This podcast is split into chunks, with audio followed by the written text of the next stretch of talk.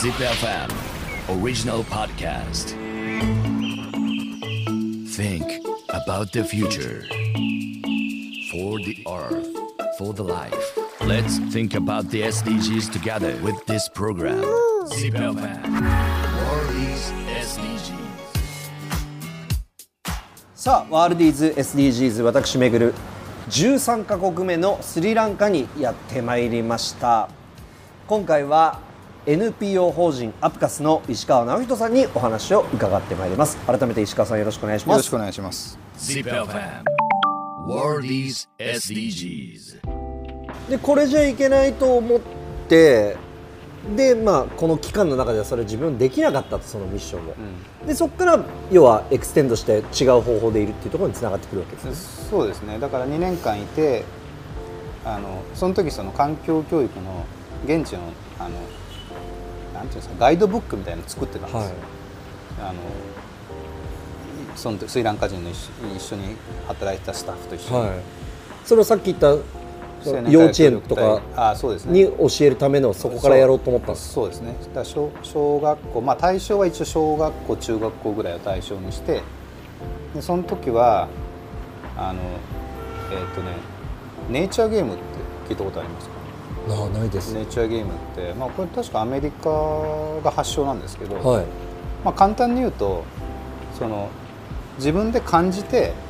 あの何か実際に触ったりとか肌で感じたりして勉強しようよっていうことで。あの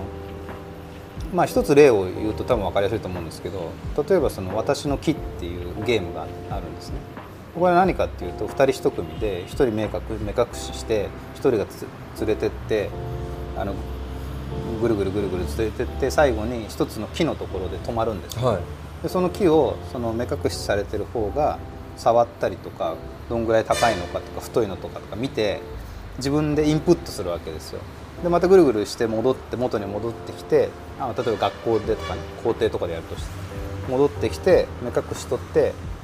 じゃああなたの木探してください。その私の木を探してください。あーどれかなっていうその体験を通して今まで何気に見てた木があ一個一個やっぱ違うんだとかであこんあうちの学校こんな木あったんだみたいなとかうん。そういう気づきをやっぱ引き出すみたいな、うんでそういうのがその、まあそまあ、そういう手法とかをいろいろまとめたのがネイチャーゲームっていうのがあって結構環境教育の現場では、まあ、昔から使われてるやつなんですけど、あのまあ、そそ例えばそういうのってスリランカでやっぱりやってなかったし。やっぱり地方行っちゃうとなんかパッと見た目すごい自然豊かなわけですよ、うん。緑多いし、うん。もう毎日雨も降ってあったかいから緑なんですよ、いいとこだなと思いますよね。だけどやっぱそうじゃない見方その視点をやっぱりどっかでそのうん何こう、うんまあ、共有するっていう方法がその環環境教育では求められてて、うん。田舎なんだけどなんでじゃあ例えばその象の話とかね野良象が来てるとかっていうのも彼らは見たことないかもしれない、うん。でもそういう写真を見るとえなんか我々が捨てたゴミ自分が捨てたゴミがゴミが象を殺してるみたいなことになるわけじゃないですか、うん。でそういう食物連鎖とかを体験するゲームとかがあるんですよ。へできるそのなんていうの自分たちで。えはいはい。でそういうのを学校でこう、まあ、仕掛けていくというかゲームとしてやりましょうと。でゲームで体験して感じたところでいや食物連鎖っていうのはみたいなのを、まあ、黒板で教えるみたいな。だそういう提案をしして、まあ、そのなんかちょっとガイドブックみたいなのを作ったうん。でそれがなんか思ったよりやっぱり全然作るのが大変で、は 写真入れたりなんやね全部して、いうんで 時間かかっちゃったんで本来は12月の頭に帰る予定だったんですけど半年間延長させてもらってまあそれをちゃんと作り切りたかったわけですね。ね。投げ出すわけにももちろんいかずそう。でその延長したがためにというか延長したおかげでというかその2004年の12月26日にスマトラ沖の地震による大津波っていうのを、まあ、もう本当に直接的に体験することになったんですよね、だからそこがまあ一つのまあなんていうんですかね分岐点というか、うん。多分それがなければ帰ってたと思うんですよ。あだ津波で被災された方々をこのままほっぽり出しては俺はもう日本には帰れない。まあそんなにね大したことは思ってないですけど、まあ、単純にやっぱ目の前でなんかすごいことが起こって、うん。まあ、家も全部流されて、はい。ぐちゃぐちゃになっちゃってなんか皆さん避難所にいてみたいなのをうん。見ると、まあ、なんかできることあるでしょと思う、うんと思うんですよね誰でもね、うん、その何かしらできることあるんじゃないっていうので、まあ、その瓦礫の撤去作業とかにそういうのにまあ自然にまあ我々も参加するようになって、うん。まあ、そこでやっぱりなんかそれまでそんなにこう国際協力っていういわゆるこのなんていうんですかね分野にそんなにこう興味はまあ興味はあったけど別にそれをこう突き進もうとは思ってなかった。今まで僕もそういうその NGO 系とかそれから JICA 系の方々とかってお話、まあ、何人も伺ったんですけどやっぱり多いのはその海外にいあの行った時に例えば大学休学してとかでもいいんですけど見たその時の衝撃の体験がやっぱ忘れられなくて世界にはこんな子たちがいるんだこんな恵まれない子たちがいるんだっていう経験から、うんその衝撃で自分ももっと何かできることはないかっていうパターンでこう導かれていく方はよくあるんですけど。確かにちょっと石川さんの場合はあの破天荒ですね。まあ、僕の場合はもうちょっと単純なんで多分そういう方ってちゃんとこう長期的に考えてるから、うん多分そういうことができると思うんですけど、まあ僕はもうちょっと単純に明快な方が自分としては納得できるんで多分そのだから目の前でこういうことが起こったからあまずはじゃあそういうなんかできることやるやりましょうみたいな。だそれがたまたまのその出会いっていうかそのその時にたまたま津波が起こったから、うん。自分はそこに残ったっていうだけで、うんでたまたまその時になんかできる、まあ、例えば新原語もできるし、うん。で日本からそういう NGO とかでサポートに入ってきてる方々とじゃあつないだりとか現地の団体をつないだりとか、まあ、そういうのが、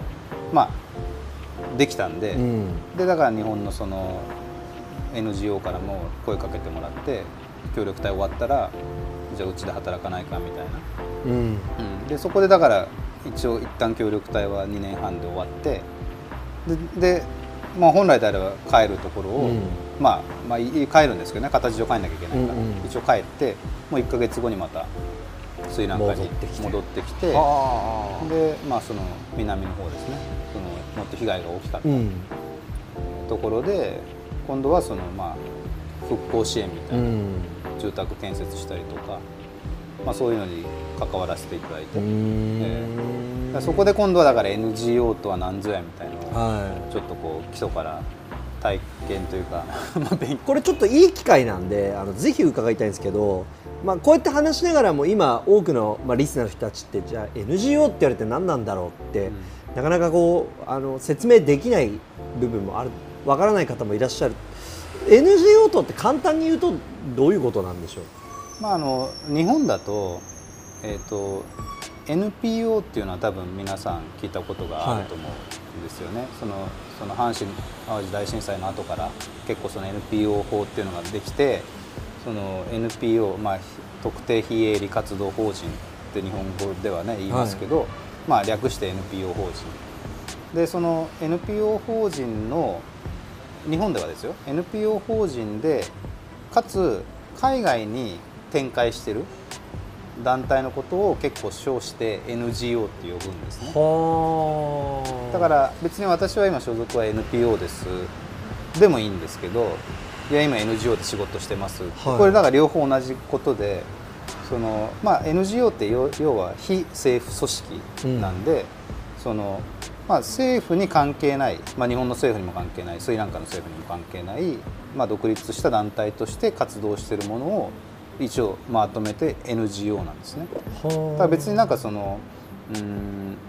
人権問題やってますとか環境問題やってますとか、うん。そういう緊急支援、うん。今トルコに行かれてる方々とかそういう、まあ、いろんな分野があるんですけど全部称して NGO なんですよ、だから非政府だから。ものすごいじゃあ広い領域なわけですね。そうですね。で、まあ、日本では便宜上そのさっき言ったように NPO 法人なんですけど日本のあのなんだお役所的には NPO っていう名前なんですね。どこもはあ。その今緊急支援とかで働かれている方々も、あの基本的には大体 NPO 法人、うんまあうん。NPO にもいろいろ種類ありますけど、まあ、まとめて NPO で。うん。だけど、えーとまあ、海外とかだと NPO っつってもちょっと逆に通じないんで、あ日本だけなんですか？NPO ってのは、うんまあ、日本でよく使われてる、はでもそういう海外だとあのどっちかというとあのなんていうのかな、まあ、共共有されやすいのは NGO 非政府組織って言った方が分かりやすい、だから海外で仕事されてる方はあんまり NPO ですってあんまり言わない NGO ですってあいうそういうことないんですね、ああ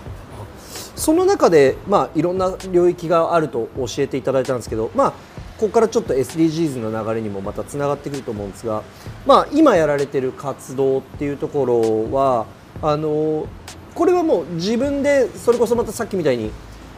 そのまあパッションですよね、うん今目の前にやってくることに対して僕はこれがやりたいっていうところでこう来てるとすれば、まあ、その中からこのオーガニックとそして、えー目が見えない全盲の方のおいわゆるその今あ施術ですよね、うんのマッサージの会社も、まあ、これ2本立てでやられてるっていうことなんですけどっていう流れからなんですか？そうですね。だから最初今言ったように津波の後の復興支援 NGO それはあの別な日本の NGO ではい。仕事させていただいて、まあ、それが終わってから今度はスリランカの現地の NGO にも所属うんうん。して仕事させていただいたりとか、でそれと同時に日本でそのあの大学時代の友人たちと NPO 法人はい。えーあのアップアップカスっていうまたちょっと言いにくい名前なんですけど、はい。まあ、これアイヌ語から取った名前で、うん。あ歩く、まあ、共に歩くっていうのが我々の一応テーマとして、あ北海道だかえらはい、ー北海道の、まあ、先住民族ということでアイヌ、うん。で、まあ、だから歩、まあ、共に歩きたいっていう我々の思いというか,、うん、だからなんかその助けてあげるっていうよりも、まあ、一緒に歩きましょうみたいな、うん。そういうイメージですよね。うん。でそれでアプカスっていう名前で、まあ、あのえ英語の頭文字だと APCAS っつって、まあ、一応なんかこう海外に出るといやあのアイヌっていうのは日本の先住民族でその言葉でとか説明するの大変じゃないですか、分かってくれないし。だから一応アプカスっていうのは Action for Peace Capability and Sustainability っていう APCAS っていう名前をつ一応つけて。うん。でまあ日本では、まあ、アプカスって言ってます。し、まあ、海外ではその Action for Peace Capability っていう名前を使いますけど、まあ、そのその NPO を立ち上げてそれそれは今ですか？それ今にもつながってます今にもつながってます、はい、あじゃあその時に大学の皆さんで作ったあの組織で今までここまで来てるんですね。はい、でその最初は、えーもうその災害スリランカってやっぱ、まあ、日本もそうですけど今その災害自然災害がすごい多い、はい。まあ、自然だけじゃないですけど例えばまあ内戦もやってたし、うん。っであとは干ばつやら地滑りやら、まあ津波もありましたし。ていうかあれですね。スリランカって地震ないですよねあのねでもねまさに先週ね震度3あじゃないマグニチュード3.3の地震があったの。へつって結構もう話題になってちょうどトルコのやつがあったからそそれですごいニュースになってましたけど。僕だってここ地震ない国だって。だからさっきのスマトラもスマトラで起きた津波がこっちに来たわけであって震源地はここじゃないから。じゃないです。だからああいう大きなし地震はないですよ。うん。ないけどやっぱそういうマイナーなそういう地震っていうのはまあ最近ある。まあもしかしたらちゃんとす機器がちゃんとしてきたからかもしれないですうん。ね記録できるようになってきたかうんら分かってるのかもしれないけど、うまあ、そういうのも一応あるんですね。でだから、えー、とその災害がもうしょっちゅう起こってるのででその津波のやつが一段落する前に いろんな災害がどんどんどんどん起こっていくわけですよね。ん。で我々は最初は災害の後のやっぱりその復旧復興支援みたいのを専門にやってたんですよ。でなんでかっていうといわゆるその日本のなんていうんですかね NGO、まあ、NPO の花形ってやっぱり緊急支援なんですよ。これちょっと語弊があるかもしれないけどあの花形っていうとちょっとあれかもしれないけどでも一番目立つとこって緊急支援じゃないですか、うん。今回もトルコのやつなんかもやっぱりニュースとか見てると、はい。こういう日本のなんとか、まあ、NGO にしろ国にしろやっぱ緊急でこうやって支援に行きましたっていうのがバーッとニュースで報じられる、そうですね。だけどこれって多分まあ研究されてる方いると思うんですけどもう1週間2週間3週間するともうニュースの量もぐんと減るし、はなんかえトルコで何万人死んだんだっけみたいなそういう話題になっちゃうわけですよ、うんでもそれってあの津波の時にまあ現場にいたからよくわかりますけどなんかね被災された方からすると一番辛いんだよね。そのなんか忘れられていくみたいな、はあ。フェードアウトしていくみたいなだんだんみんなが。がうん、で東日本大震災の時もそれって感じましたけどやっぱりなんていうんですかね。まあそれは物理的な支援は当然必要だけどやっぱり人ってなんか自分が必要とされてるっていうそこのなんていうんですかね。うん感じってすごい重要じゃないですか。あなたのことをあなたが。その存在を認めてあげるってことですから存在ねにっていう、うん。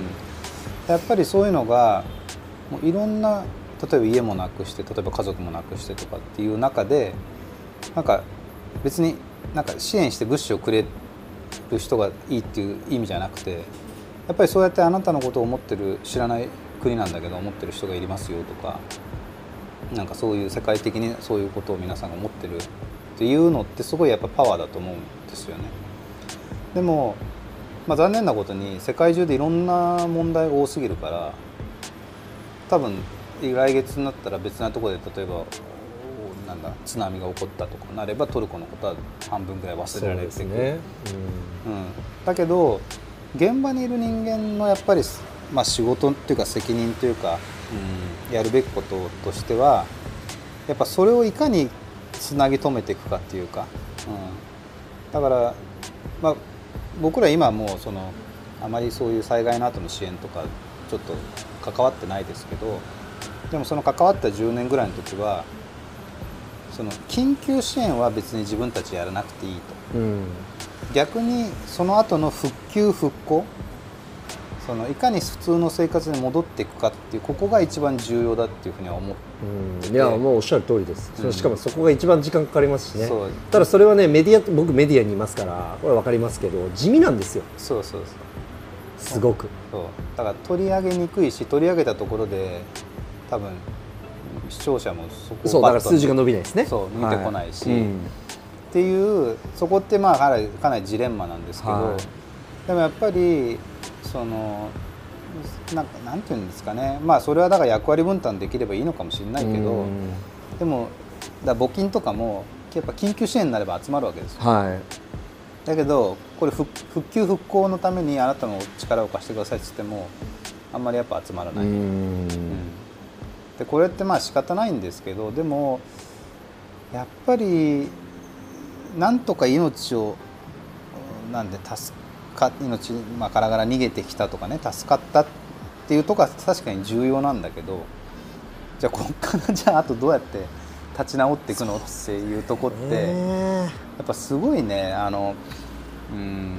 まあ、まさにさっきの SDGs じゃないですけど不平等なんですよねうんだから津波の支援の時あ津波の時って、まあ、僕はあんまりその本当にこう支援のなんていうんですかねこうマネージメントのもうところに直接いなかったから、うん。お金の流れとかはそんな分かんないですけどすっごい支援が来ました。世界中から。それはすごい分かりますけど、うん。もう至る所で物配ったりとかなんか今家建てたりとか、うん。すごい支援が本当に来たんですね、うん。でもそれが2004年じゃないですか、はいでそのさっき言った地滑りっていうのが今度あのスリランカの中央部の、えーヌアレエリア県ってあのウバティとかお茶が有名な、はい。紅茶が有名なとこで起こったんですね。2007年。津波からだからわずか3年後です。よまあ3年半。600世帯ぐらいの人が家を失ったんですけどあのもう僕の頭の中には津波のイメージがすごいあったからもう600世帯失ったっていうのもやっぱ一大事だしもうこれはなんか国中からとか世界から結構支援がガッと集まってその何？被災者へのサポートがぐっと進むんだろうなって勝手に思ってたんですよ。はで僕地震起こってすぐの時は、えーとしまあ、し関係している団体が緊急支援で食料の支援だけ行ったんですけどそこには僕は行かなくて。で1週間後に、えー、と現場に入ったんですけどもうなんか支援、えー、と津波が100としたら地滑りの現場はなんか1ぐらい。いほでその差にすごいショックをう覚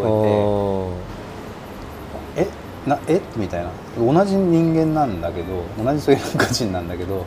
なんでって。で、まあ、例えば国連だとユニセフとかああいうとこ有名ですよね。でユニセフに直接あのお願いしに行ったりしたんですよ。あそこに水がないからその水配ってくださいとか。したら言われたのがそのノアラエリア県そのそこの場所は要はユニセフの予算に入ってない。はあ？予算？そんなのあるんですか？ああいやもちろんあるあれですよね。だって予算が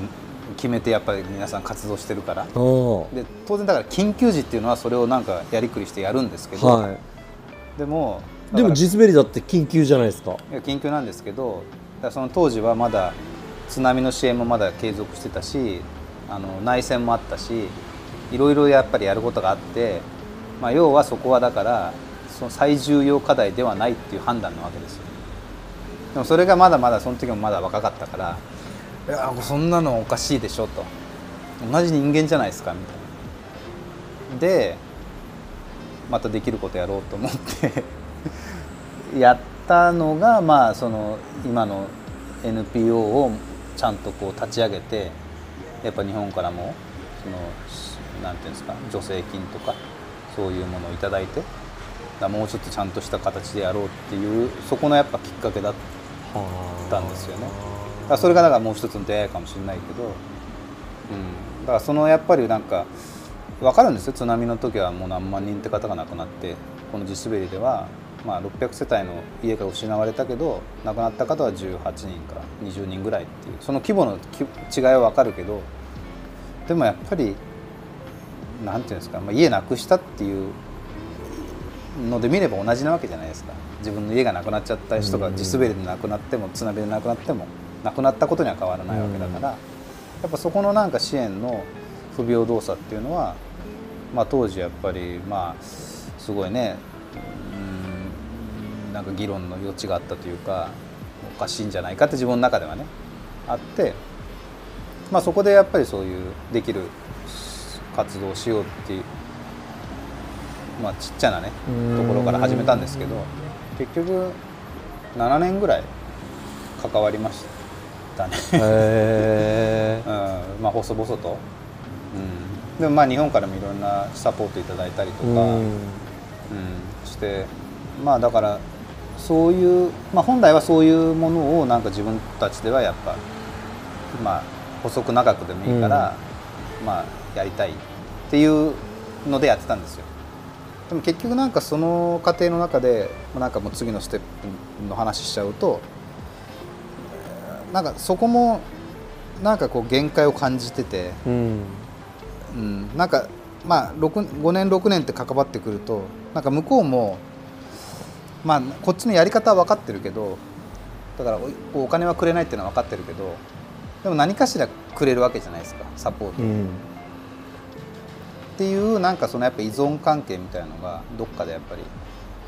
生まれちゃってた、ほうん、でうそれ向こうはずっと何かくれる街みたいになっちゃうってことですか？うん、まあそれをずっとこう口開けて待ってるってわけではないんですけど、でもどっかでやっぱり期待してる？ほう。何かくれるでしょって。とはいえみたい期な待すること自体は悪くないと思うんですよ。ただそれがその何かしら例えばその人の行動意欲を割くことにつながってしまったりとかね。なんかこう手が止まってしまうようなことになるっていうのは良くないのかなと思うんですよ。そういうことにつながっていくまあわけです、そうそうですね。でやっぱりその期待ってうんなんていうんですかね。まあもらった経験をしちゃうとやっぱそれは忘れないじゃないですか、うん。その良くも悪くも、はねまあ、感謝してるっていう意味でもそうだし、いうん。でもあああの人はくれた、うん。くれる人なんだと、うん。なんか日本からなんかもらえるんだみたいなのはやっぱ思常に思っちゃうから。くれるからいいや別に自分頑張んなくてもいいやみたいなことにつながっちゃうそうそう。でだからそのコミュニティの中でも、まあ、当然いろんな人がいますからそうそうやってもうなんかだらっとしちゃう人もいれば、まあ、確かに頑張る人もいると。だからそこはまあ緩急つけてこっちもサポートはしますけどでもまあ相対的に見ると結局やっぱりこっちに依存し気味になる傾向はどうしても出てきちゃう。うん。うん。っていうのがあってまこれは違うなと。あそうですね。違うなっていうかなんかなんか別な方法はないのかなっていうことを考えるようになったんですよね。まあ、それで、まあ、その時期にちょうどそういうあの視覚障害者に会ったりとか、うん。うん。で、まあ、そういう仕事がない現状は聞いてたりとかしてたんで何かその別なアプローチでそういう視覚障害者の例えばその、まあ、仕事がない問題を解決できないかなと。と思ってた時に出てきたキーワードがやっぱソーシャルビジネス、おソーシャルビジネス。えソーシャルビジネスというのは一体何えまあですか、そのまあ、簡単に言うと、まあ、ビジネスの力を持ってしてその社会の問題を解決していこうと。で、まあ、よくその CSR とかってね今、はい。日本でも聞くと思うんですけど CSR とかっていうのは簡単に言うと会社が、えーまあ、その企業の社会的責任っていう名のもとで、まあ、会社がそれなりに利益を上げてるからその当然余剰分があると。でそれをまあ使って、ペイバックしてくださいねと、うん、っていうまあ別に悪いとは言わないですよ、はい。うん、それも重要だと思いますし、うん。でだけど、うんまあ、究極的に言うとその日本の会社って別にあの何？集団で詐欺行為やってるとかいう会社は別として、まあ、会社の存在意義っていうのはやっぱあると思うんですよね。雇用を生み出すとか、何かしら社会に対してそのなんていうんですかねベネフィットっていうのは当然あるとは思うんですけど、うん。でもそのソーシャルビジネスっていう会社はもうそのその会社がやってるビジネスそのものがその社会の問題を変えていく原動力になっていくってことなんですよね。だからなんかそのあ例えばトヨタがトヨタ財団作っ環境財団作って世界中に木を植えるっていうのは別にトヨタの本ビジネスでなんか環境問題を解決してるわけじゃなくて、すね。モビリティカンパニーですからね あそこはそう。そうは。い。だからそれはまあ CSR という形とか、うん。まあ、別な形でやられてるんだろうけど、でもまあそのソーシャルビジネスっていうんであればそのビジネスが直接動けば動くほど社会の問題は解決していくっていうのが、まあ簡単に言うとそういうところなんですよね。